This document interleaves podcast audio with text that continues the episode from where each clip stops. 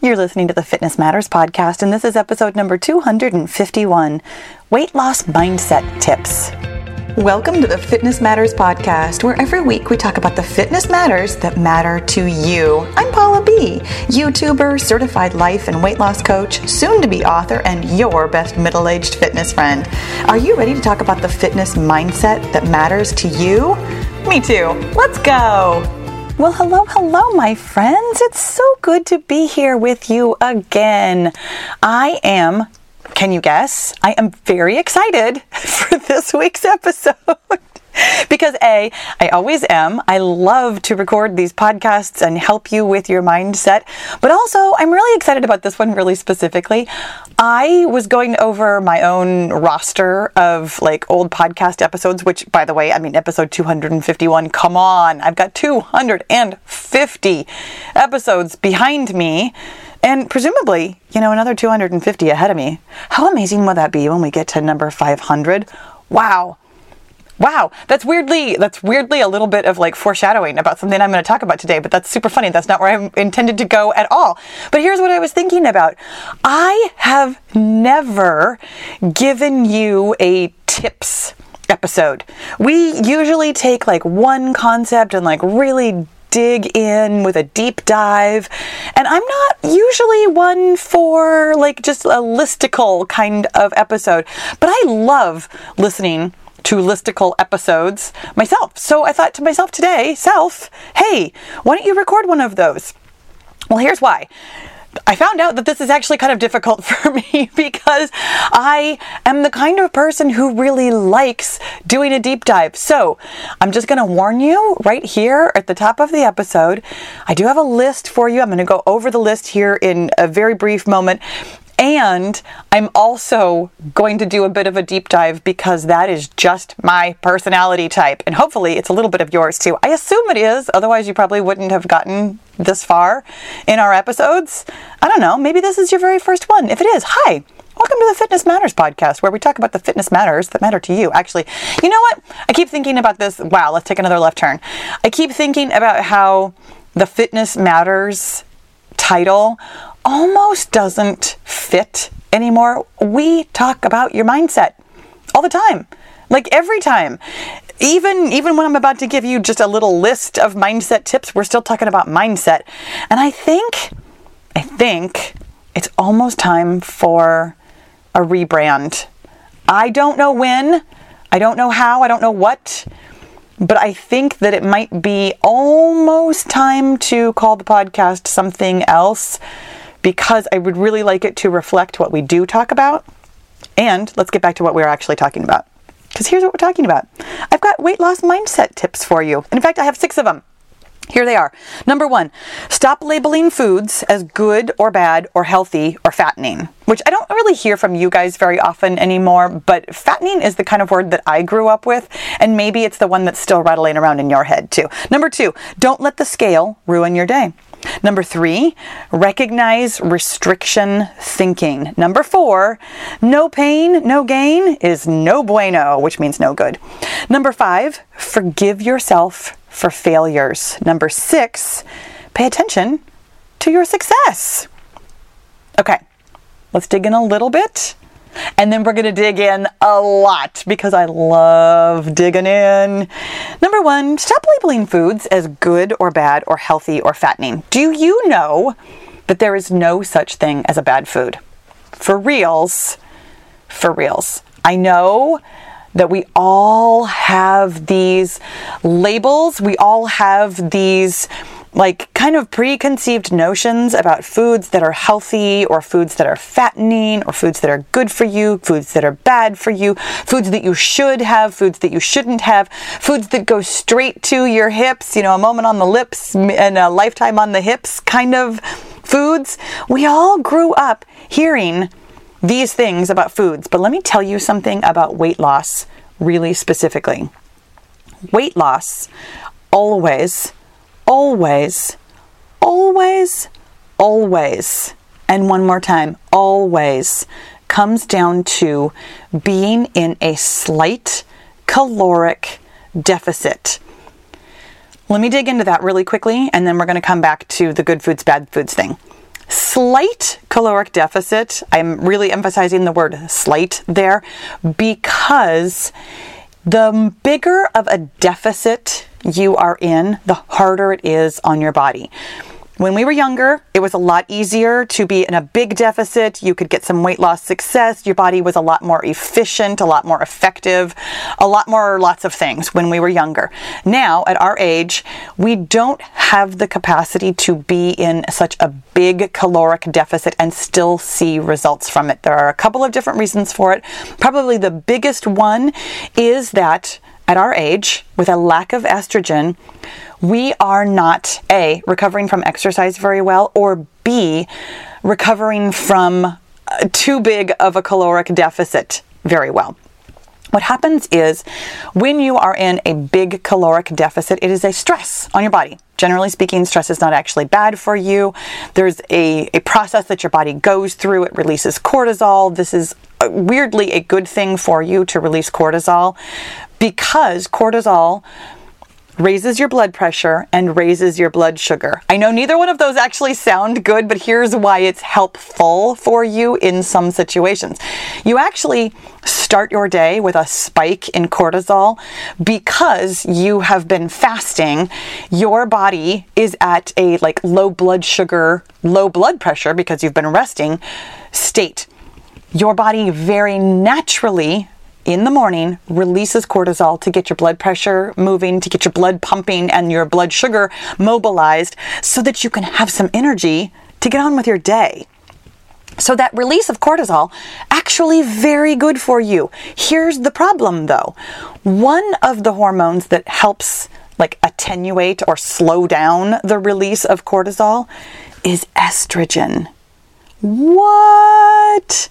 That means that without estrogen or with a lower amount of estrogen than we used to have when we were younger, it means that your cortisol can actually continue to rise. Here's why we think of cortisol as being like bad for us. Cortisol, because it raises your blood pressure, generally speaking, we think of high blood pressure as being a problem. It's it's not in small doses, but when it continues to remain at a high level, it's not good for your heart, it's not good for your, your body. Having a high blood sugar level, again, over time, can actually lead to things like insulin resistance, eventually, can lead to things like metabolic syndrome or even type 2 diabetes. This is more of a problem of cortisol being raised over time. That's why we think cortisol is bad. Cortisol is actually really good for you when it comes and goes the way it's supposed to come and go naturally. So here's why we don't want to be in too big of a caloric deficit. It's a stress on your body, which means that cortisol is in your bloodstream over time. We want a little bit of stress and then we want the stress to decrease. That's how your body is supposed to work. So, when we are in too big of a caloric deficit, it's actually bad for your body. That is the only thing that I will allow you to say bad for. Because here's the thing about good foods or bad foods, which is where we started this particular mindset tip. You could eat your caloric target in nothing but quote unquote good foods or healthy foods. And then as soon as you eat more than that, you won't lose weight. Or as soon as you eat too little, you won't lose weight. It is about your energy intake. It is not about the quality of foods. Here's where the quality of foods matters. I know you're going to argue with me, but no, you have to eat healthy. Here is where the quality of foods matters. The quality of the calories that you take in will help you feel good for a variety of reasons. For example, if you happen to eat, let's call it an adequate amount of protein, protein helps you feel satiated. It helps your body, well, and here's why protein takes a long time to digest. Like when you take in protein, your body is working to break that down in a way that it doesn't have to work to break down something like carbohydrates. Carbohydrates are very simple for your body to break down. It's your body's natural food. And in fact, other things that you eat, for example, protein and fat, because those are the only three macronutrients that we have, Proteins and fat take longer to break down, but eventually they still break down into carbohydrates, into glucose, which is your body's natural fuel. It just takes longer to break down proteins and fats, which is why you feel fuller longer because your body is still working on digesting it. Your body is still like, come on, man, let's go. like it's still trying to get the glucose out of it. So, eating an adequate amount of all three macronutrients is going to help you feel good. Also, eating an adequate amount of all three macronutrients is good for your brain. For example, you need carbohydrates to like operate your brain. You need carbohydrates to have energy. You need protein to help you build your muscles, also to have energy. You need fats because some vitamins and minerals actually only break down with the presence of fat. So you need all three macronutrients. This is why you would like to eat, let's call them healthy foods, is because you will feel like you have more energy, you will feel fuller longer, making it easier to not overeat, and because they're quote unquote healthy and good for you, they will run your body processes better than so called junk foods. Here's the problem though with thinking of certain foods as junk foods. I want you to just think really quickly. You have a food that you like that is not, let's call it healthy. I have foods that I like that are not healthy. You've if you've ever been around before, you've probably heard me talk about sugar. I eat sugar every day. I do not think sugar is the devil. I think that sugar, like anything in moderation as part of an overall healthy diet is perfectly fine for you. There might be reasons why it's not great for you personally. There might be reasons why you count exactly how much sugar you personally have. I'm not trying to give you diet advice or medical advice or anything like that. What I'm saying is that you probably have a food that you like. And when you think of that food as being bad, my friend, how do you feel? You feel bad. when you feel bad, generally speaking, we try to avoid feeling bad. And how do we avoid feeling bad? By trying to make ourselves feel good. And how do we try to make ourselves feel good? By eating something junky. It is a vicious cycle to think of foods as good or bad or healthy or fattening or any kind of label. All foods have a place in your daily fueling how much of a place is going to be where you want to make choices for yourself that make sense. That's where you're going to want to use your your all-powerful brain to decide here's how much of this thing that I would like to have because it satisfies me, because it feels pleasurable, because I'm, you know, you, I'm going to say using it as a crutch. I don't know where that came from, but I was thinking about how, like, when we are social, with food that sometimes we will eat foods that we would consider more fattening or unhealthy. You have a place for all kinds of foods in your fueling plan. But you can also decide how much of them you'd like to eat. I do eat sugar every day. How much of it do I eat? Not a lot.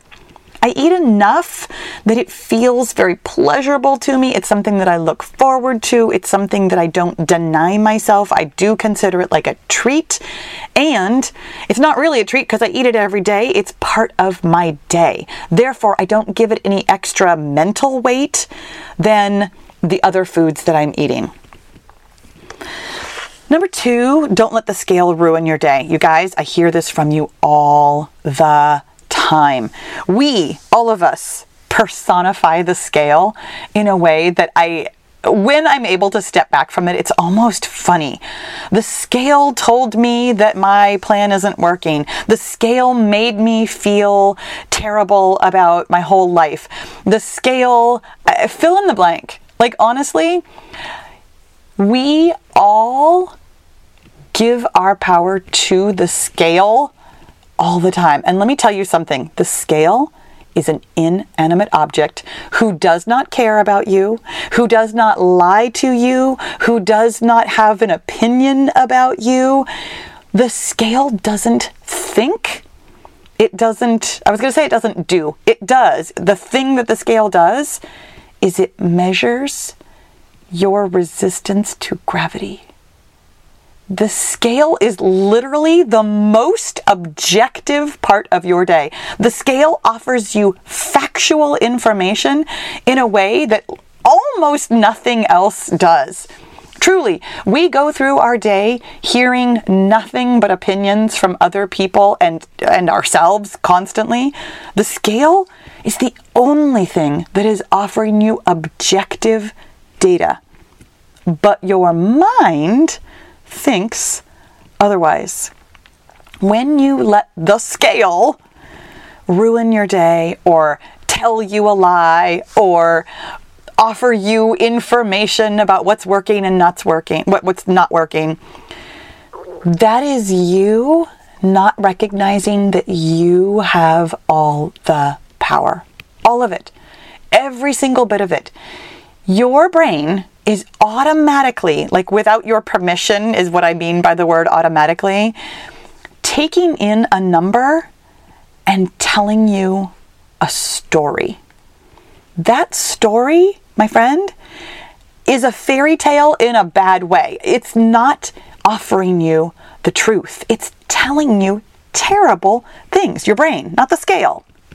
Your brain is automatically interpreting a number and making it mean something without your permission.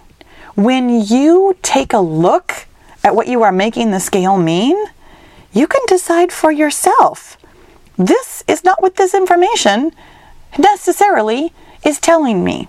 This is information that I can record and look at over time, which is the only way to actually look at data.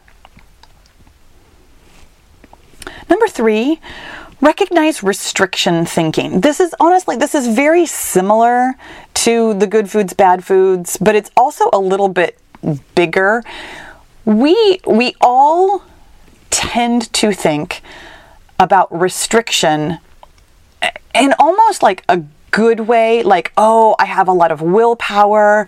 I had a really good day because i ate under my calories. I had a really good day because i burned a lot of calories.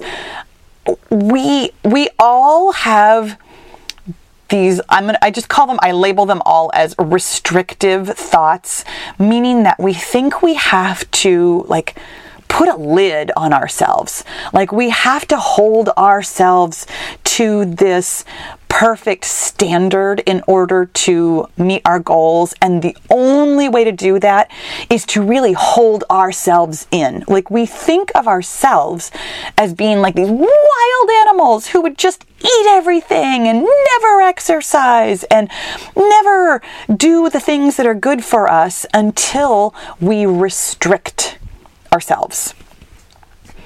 When you are afraid of your natural behaviors and think that you have to restrict yourself in some way in order to get what you want. I want you to recognize how lousy that actually feels. The crux of restrictive thinking is a lack of trust in yourself. And I want you to recognize how painful that actually is. Think about living with somebody that you don't trust. If you didn't trust your spouse, your animal, I, am really thinking about this. I actually am in this situation. I don't trust my dog at all. She's elderly and she's, um, I, I call her semi incontinent. It's not semi. Like, she really struggles with her training. She struggles with a lot right now. She's she's not a young dog anymore, and the elderly animal thing, the elderly animal thing has been on my mind for years now. Uh, Rosie thank goodness, was a cat who never had trouble finding the litter box. Thank goodness. She had trouble with all kinds of other things. She couldn't seem to feed herself. She couldn't seem to bathe herself. There was there was lots of other things going on with Rosie, but with Blossom really specifically, she doesn't always ask to go out. And I don't trust her. I don't trust her at all. Anytime she gets up and starts wandering around, I'm like, I follow her around like like a watchdog for my dog. Like, don't pee in the house. So I know exactly what it feels like to live with somebody that I don't trust. It is hard. It is mentally exhausting. It is a constant vigilance situation. Like Mad Eye Moody. The thing about not trusting yourself is that it is exhausting. And it's got that extra layer of pain because it's you. Like, you have to live with yourself. You're the only thing that you do live with 24 7. You are always in your own head. And when you don't trust yourself, that really hurts. Like it hurts from the other end. Like, again, imagine living with somebody who didn't trust you. You have possibly been in a situation like this before. I think I hope that you are not currently in this situation. I hope that what I'm referring to is a past relationship where somebody didn't trust you and somebody treated you like they didn't trust you and they were constantly questioning everything you did. If this is your current situation, this is well beyond the scope of this podcast, but I do hope I do hope that you do not put up with that. I do hope that you trust yourself and respect yourself to not be in a relationship with somebody who doesn't trust you. It's painful. It's exhausting. It's hurtful. Therefore, from both ends of that situation, when you don't trust yourself and live with somebody who doesn't trust you, which is you, it's really hard. When you recognize that restrictive thinking comes from a lack of self trust, you will understand why it's so important to to manage this, to deal with this. Because it doesn't feel good, you are constantly in that situation where you don't feel good. My friend, you can feel good. And when you do, when you trust yourself, first of all, you'll feel the freedom of trusting yourself and you'll feel the love of trusting yourself. You'll feel that trust and you will recognize that you're not just going to go crazy. You're not going to go eat everything in the world. You're not going to fall off your exercise routine and never come back to it. When you tell yourself those things, do you know who's in charge of that? You. You can always stop yourself from eating. You can always make yourself exercise again. And you know how? By not being afraid that you won't start exercising, by not being afraid that you're going to eat everything in the world. When you aren't afraid of yourself, you won't do those things that you're afraid of. My friends, number four no pain, no gain is no good. No pain, no gain had a point in your life where it was meaningful. It was, I'm, I don't know if it was ever helpful. I personally always found this sentence, like this little helpful mantra thing, I always found it a little bit judgy.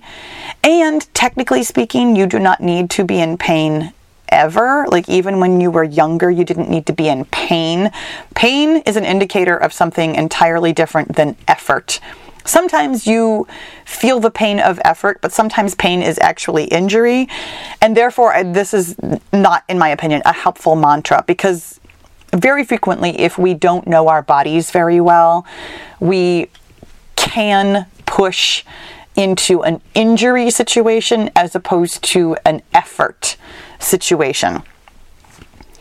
And at this point, with this whole lack of estrogen thing going on, the harder you work, the more cortisol is going to be released into your bloodstream to uh, to help you. Uh, cortisol actually one of the things that it does is it actually reduces inflammation. It's why cortisol is good for you in small doses and when it goes away after a short amount of time pretty much everything in your life, this is kind of a left turn, but just bear with me.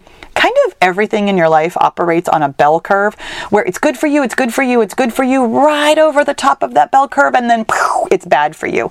Cortisol is absolutely like that. It is good for you, it helps your body. Your body wouldn't have such a thing unless it was helpful in some way. But the problem comes from having it comes from having i'm going to say too much of it but it's not even necessarily like a quantity it really is just having it in your bloodstream over a length of time that is longer than normal, then it would be good for you. And the over the length of time is where it starts to become bad for you. So when you are exercising to a point of effort pain, and obviously, if you are exercising to a point of injury pain, that's definitely no good for you. I feel like that one's a little bit obvious, so I'm going to leave that one alone.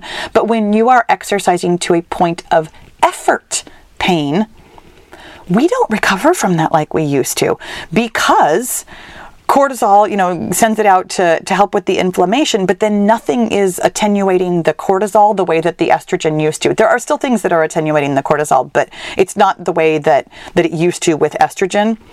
So when we don't have the estrogen coming in and clearing out the cortisol and being like, hey, everything's fine here, and then the muscles can repair themselves and your body does what it does and gets better, faster, stronger, we take longer to recover.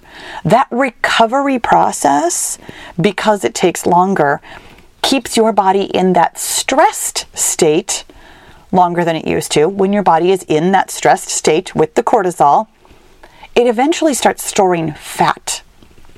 The no pain, no gain mantra might have been helpful when you were younger, but now is like one of the least helpful things you can say to yourself. When you exercise to a point of maximum effort, you can, don't get me wrong, you can. First of all, you're capable. You're still capable of doing all the things that you were ever capable of doing before. And you can exercise that way as part of a program, but only, only if you really focus on recovering afterwards. No pain, no gain all the time is the problem rather than the solution. No pain, no gain once in a while. Pay attention to your body's signals, figure out when you are fully recovered, and then do some moderate exercise while you're continuing to recover and make adaptations. And then you can push again. That works. That's fine.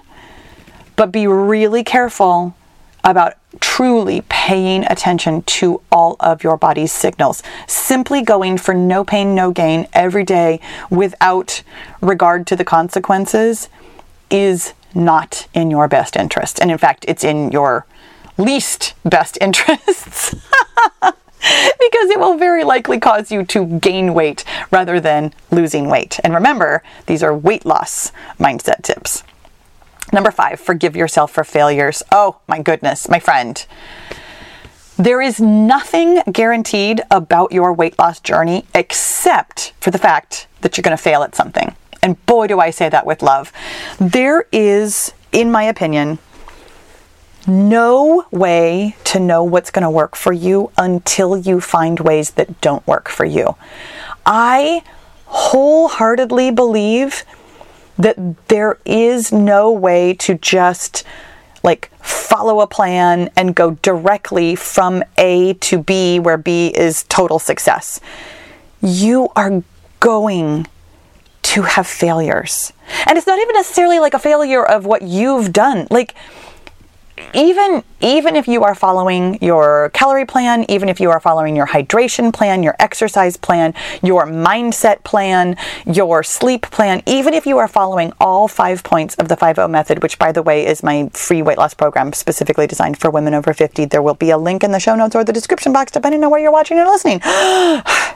yes, I do say that a lot, which is why it sounds like something I've memorized even if you are doing every single thing exactly right, your body is a biological specimen that, quite frankly, operates on its own schedule of things. Your body is doing billions of processes every single minute of every single day. You are controlling the input for five of those things. Five out of a billion. So sometimes the scale is going to go up even if you're doing all the right things. The scale is going to go up on its way down. Nobody in the history of weight loss ever has had the scale go continuously down from day one until the day they got their weight loss goal. And just so we're clear, you will not continue to weigh one exact weight even when you get to your weight loss goal. Your weight will fluctuate. It's supposed to. Your body your body is doing a billion things that you don't even know about and it causes weight fluctuations. So, if you would like to consider that a failure, I mean, you can, but also recognize that it is just part of the process. Thinking about something as a failure is probably not helpful for you unless you recognize that failures are just part of it. When you know that you're going to make mistakes, that you're going to have failures, and some of them will be for lack of a better way of saying it, your fault. Sometimes you're going to eat off plan. Sometimes you're going to eat something that you think probably is okay, and then it does not fuel you well. Sometimes you're going to eat too much. Sometimes you're going to eat too little. Sometimes you're going to exercise too much. Sometimes you're going to, you can't really exercise too little, so I don't like to say that because truly, you can lose weight without exercising at all sometimes you're going to not go to bed on time. Sometimes you're going to have such fitful sleep that even even though you went to bed on time and you got up at the same time like your body just is not operating at peak efficiency. Sometimes you're not going to get in all your water. Sometimes things are going to happen. Life is not ever going to be without its failures. Recognizing that you are going to fail and really being on board with that. And what I mean is forgiving yourself, being on board with the fact that failure is actually information. I I feel personally that when you can look at failure as the way forward because it has information, it won't feel like a failure. It will feel like one more one more tool in your toolkit. Oh my goodness, when I exercise this much, I don't feel good. It takes me way too long to recover. I can see it on the scale. I can feel it in my body. You didn't fail because you exercised too much. You found information about how to not lose weight. when you can think about failure as part of the process, as part of the thing that will give you the information to help you eventually lose weight faster. Because honestly, as you gather this information and don't think about it as a failure, but think about it as information, you will start to recognize okay, here's exactly how much I can uh, exercise. Here's exactly what I can do to make sure that I'm always in my calories. Here's exactly what I can do to make sure that I get to bed on time. All of those little ways that you fail at not getting to bed on time or not eating to your calorie target or not exercising the way you meant to. When you gather up all that information, over time, you'll get more and more and more efficient at doing the things that will help you lose weight. You'll get better at going to bed on time. You'll get better at exercising moderately. You'll get better at eating at your calorie target. Failing will actually help you lose weight faster. Eventually. The trick is to get to the eventually part rather than sitting in the failure and quitting. And you guys, number six, pay attention to success. How hard is this one? Am I right? Like, we are, and I actually, we are designed to look for our failures and see them as failures because, I mean, evolutionarily speaking, if you could see how something went wrong, it could help you like survive so that you could not do that again. So, like from a from a biological standpoint, we are not actually programmed to see our successes. We really have to work for it. We really have to look at something and think about it as a success.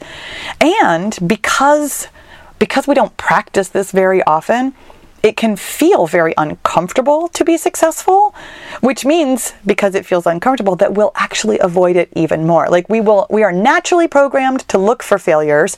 Therefore that feels very comfortable. It feels very familiar to think of yourself as not doing something correctly. Because we are programmed to seek pleasure and avoid pain, if recognizing your success feels uncomfortable, aka painful, you will naturally avoid it This is something you're going to have to do on purpose often enough to practice it so that it doesn't feel painful anymore. And isn't that weird that you have to practice finding your successes and like celebrating your wins? It's so funny to me sometimes how how it almost feels like we're just programmed not to be successful at the things that we want. And obviously that's not a very helpful thought to think that we're not we're not capable because of our biology of like getting where we want to go with things. But sometimes you have to recognize that you are going to have to put in an effort that feels that feels like an effort, that feels a little sticky, a little bit gritty, a little bit uncomfortable in order to get better at something. When you get better at it, like as you practice this skill, because frankly, recognizing your wins is a skill. When you get better at this skill, it'll get easier. It will start to feel pleasurable, which means that you will then seek it out and stop trying to avoid the pain of it. You guys, these mindset tips, as you found out, are uh, hopefully helpful for one thing, but also that's all kind of hinging on recognizing what you are currently thinking and changing your thoughts. You guys, this this is where the other layer of the onion is. I can give you these mindset tips like recognize your wins. Yay, that's awesome. But then in the day-to-day, like how? Like how do you do this? How do you stop thinking about foods as being bad or good? How do you not let the scale ruin your day? How do you recognize restrictive thinking? How do you hear, you know, no pain, no gain in your head and then not follow through on that? How do you forgive yourself for failures? How do you pay attention to success?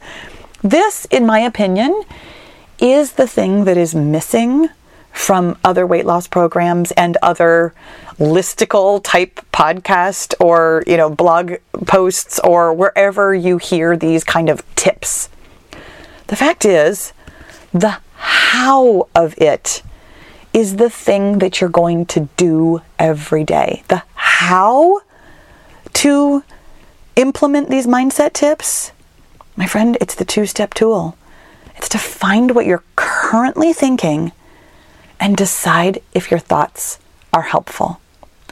99.9% of them are not. And boy do I say that with love. I I really I want you to know that there's nothing wrong with you having unhelpful thoughts. And I really want to normalize for you that we all have a lot of unhelpful thoughts. I think when we first come to this mindset stuff, we're like, okay, yeah, I probably have a couple of like thoughts that aren't good, but I also probably have lots of really good thoughts in there too.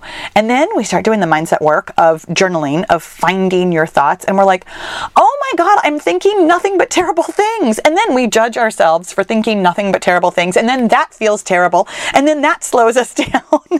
that is like a vicious cycle of having more negative thoughts. And that's why I want to normalize for you you have a lot of negative thoughts, and it's completely okay. And there's nothing about having a lot of negative thoughts that you can't overcome. You are capable of doing anything and of getting any goal you have for yourself. If you have a goal, you can achieve it. The end. And here's how to find your thoughts and decide if they're helpful. And really, really peel away that layer of judgment about the unhelpful thoughts you have. You have them. If any of these mindset tips resonated with you, like, oh my gosh, I totally called foods good and bad. Oh my gosh, I totally let the scale ruin my day. Oh my gosh, I totally restrict myself and think that if I let myself go, that I'll be, you know, out of control. Oh my gosh, I totally think that I have to exercise harder. I totally have a hard time moving on from failures because it feels so, so faily. I totally have a hard time recognizing my wins. Yeah, me too all of this. I, I made this list for me. These are all things that you are currently thinking, and there's nothing inherently wrong with any of the thoughts that you currently have. The thing that you might consider as wrong, and that's a heavy air quote situation, is just that these are slowing you down.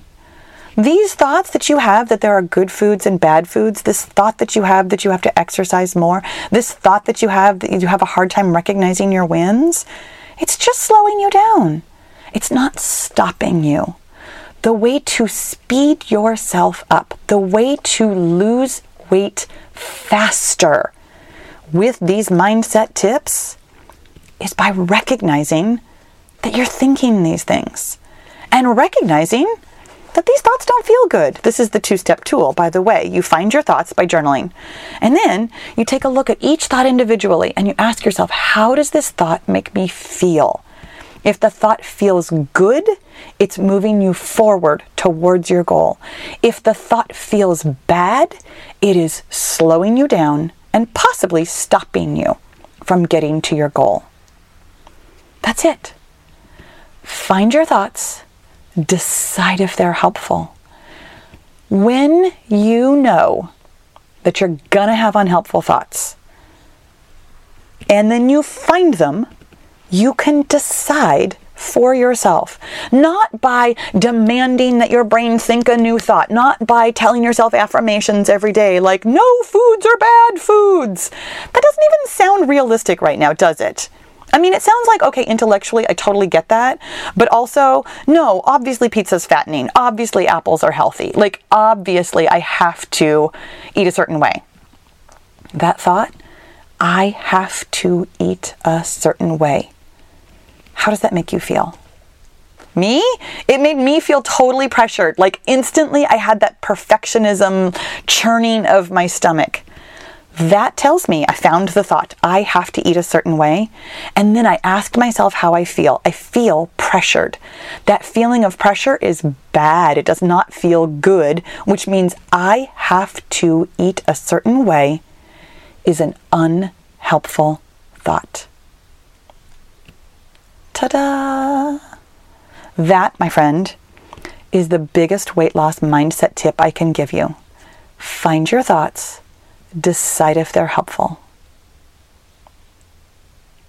And then you can tell me, was this podcast helpful for you? Because of course I hope it was. Of course I hope that it helped you recognize some thoughts that you're having and gave you the practical knowledge of how to find those thoughts and how to allow them to be there while simultaneously deciding that they are unhelpful so that you don't have to think them as often, so that you can recognize, hey, this is an unhelpful thought. This one isn't going to get me to where I'm going. And I don't think I mentioned it. In fact, I know I didn't mention it. Here's the thing about the two step tool there is no step three. We talked about this in mindset management, but I don't know how deeply I went into this particular concept. When you label a thought as helpful or unhelpful, your brain will naturally do its magical brain thing, and it will offer you that thought less often. Your brain does not need to be forced into stop thinking a certain kind of thought or start thinking a better thought. When you label your thoughts as either helpful or unhelpful, your brain will naturally go to work, do its own thing behind the scenes in ways that I do not fully understand, and I'm not even sure if brain science understands it yet. It will very naturally, over time, like all good things, change how you think. Your mindset will not be changed by you demanding that you think something new. It will be changed by you recognizing your unhelpful thoughts and allowing your brain to work its brain magic. Your brain will automatically offer you unhelpful thoughts less often and will start serving up things that you can then decide, well, maybe this is a little bit more helpful. Okay, well, maybe this one is helpful. Oh, hey, here's a great thought. This one's definitely going to get me on my way. Your brain will continue to offer you thoughts, and you can continue to decide is this unhelpful? Is this helpful? Eventually, you will find nothing but helpful thoughts that get you on your way. Okay, that was definitely helpful, right? you guys, thank you so much for listening, like always. I hope you have a great week, and I'll talk to you again soon. If you're getting a lot out of the Fitness Matters podcast and you're ready to take it to the next level, you're going to love the Get Your Goal coaching and accountability group. We take all the theory and knowledge here on the podcast and actually apply it in real life on your real weight loss and fitness goals. It's hands on, it's fun, and it works. Find out more at paulabfitness.com slash get dash your dash goal and let's get your goal.